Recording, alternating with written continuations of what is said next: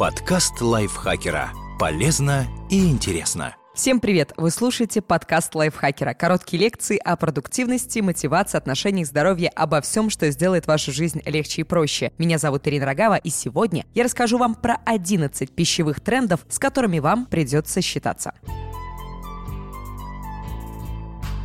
Расскажу, что такое суперфуды и чем пескетарианец отличается от флекситарианца. И нет, это не раса инопланетян из «Звёздных войн» или «Стартрека». Первый пищевой тренд – диета без глютена.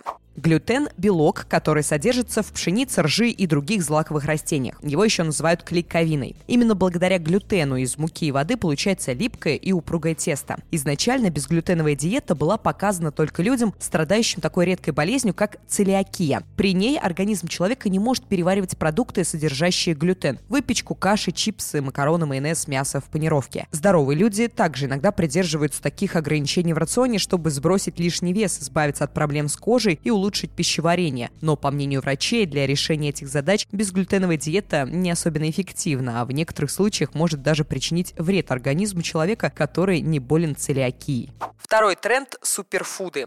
Суперфуды – маркетинговый термин, обозначающий еду и напитки с большим количеством полезных веществ. К этой группе продуктов относятся ягоды годжи, зеленый чай, куркума, гуарана, спирулина, физали, сасай, семена чиа, орехи, голубика. Ну, еще много-много всего. Они богаты минералами, витаминами, полезными жирными кислотами и многими другими биологически активными веществами, которые укрепляют здоровье. Это подтверждают и научные исследования. Например, при регулярном употреблении ягод, зеленого чая и орехов снижается риск сердечных заболеваний. Добавление в еду куркумы предупреждает появление рака и диабета, а семена чиа богаты кальцием, который необходим для формирования костной ткани и нормальной работы нервной системы. Третий тренд – безлактозная диета. Безлактозная диета – система питания, при которой человек полностью исключает из рациона лактозу. Это сложный углевод, содержащийся в молочных продуктах. Его еще называют молочным сахаром. За расщепление лактозы в организме отвечает фермент лактаза. Если в силу различных причин он не активен, молочный сахар не усваивается, что приводит к расстройствам пищеварения. Исследования непереносимости лактозы начались в шестидесятые годы. В скором времени для людей с этим заболеванием была разработана диета, которая исключает продукты с молочным сахаром. Но сейчас появляется все больше приверженцев такого стиля питания. С помощью безлактозной диеты некоторые пытаются излечить акне и улучшить состояние кожи, другим просто нравится вкус растительных напитков.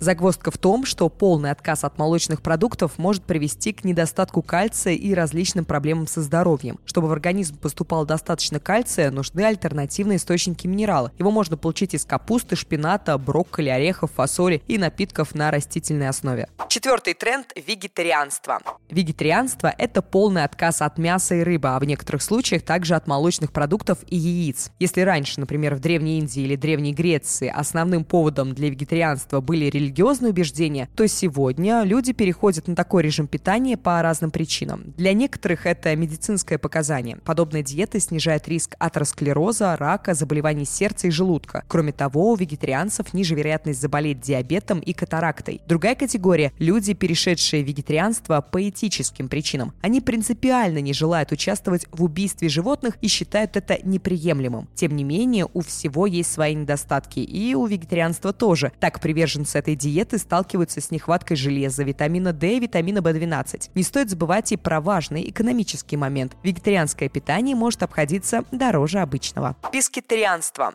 Более простая и щадящая диета для тех, кто считает вегетарианство уж слишком строгим. При пескетарианстве допустимо есть рыбу, устрицы и другие морепродукты. Мясо теплокровных животных под запретом. Если вы живете рядом с морем и не будете отдавать половину зарплаты за свежую рыбу, то такой режим питания вам отлично подойдет. Вместе с рыбой в ваш организм попадут жирные кислоты омега три, которые уменьшают риск цереброваскулярных болезней. Но у пескетарианства есть и недостатки. В мясе рыб могут содержаться токсины, например, ртуть. Из-за этого чрезмерное увлечение морепродуктами может негативно повлиять на организм. Флекситарианство – шестой тренд. Приверженцы этого стиля питания едят мясо время от времени. При этом многие люди даже не подозревают, что на самом деле они следуют такому модному тренду. Если вы позволяете себе сочный стейк или котлет всего лишь раз в месяц, то, поздравляем, вы можете гордо называть себя флекситарианцем. Преимущество такой диеты очевидно. Человек получает максимум полезных веществ и при этом не отказывается полностью от животного белка. Но есть и минусы. Например, если вы два месяца не притрагивались к мясу, а потом внезапно съели стейк, то такие контрасты ухудшат состояние кожи и плохо отразятся на здоровье желудка. Кето-диета. Кето-диета предполагает частичный или полный отказ от продуктов с углеводами. Нельзя употреблять сахар, фрукты, колбасы, сосиски, хлеб и другие мучные изделия, картофель и алкоголь. Основу рациона при кето-диете составляют продукты с высоким содержанием полезных жиров. К ним относятся мясо и морепродукты, молоко, некоторые овощи, орехи, яйца, грибы. Изначально кето-диета использовалась при лечении эпилепсии у детей. Благодаря такому питанию снижалось количество припадков. Сегодня ее придерживаются люди, которые не страдают Страдают этим заболеванием, но хотят быстро похудеть. Однако такой стиль питания связан с определенным риском для здоровья. Может возникнуть дефицит витаминов и минералов, повышение уровня холестерина, нарушение пищеварения. Поэтому тем, кто следует принципам кето-диеты, стоит наблюдаться у врача. Палеодиета – пищевой тренд номер восемь.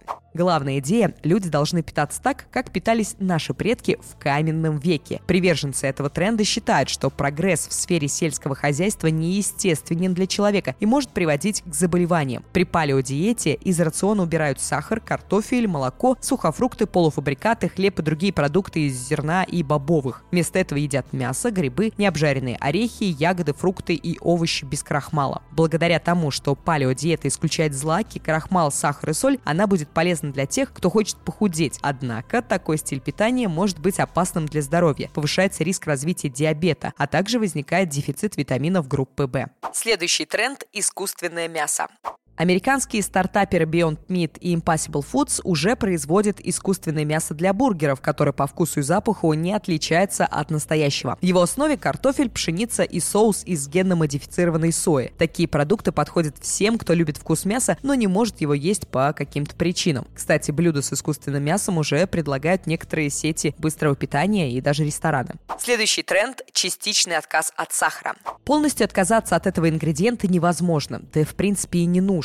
Натуральные сахара входят в состав многих, в том числе и полезных продуктов. А вот добавленный сахар вреден для организма, поэтому его употребление лучше ограничить. По рекомендациям Всемирной организации здравоохранения, доля добавленного сахара в рационе не должна превышать десять процентов от суточной калорийности. Чтобы соблюдать эту норму, придется пить чай и кофе без сахара, отказаться от сладкой газировки и не есть сладости. Первое время будет нелегко, но зато в перспективе вы избавитесь от лишнего веса, акне, уменьшите риск сердечно-сосудистых заболеваний и диабета.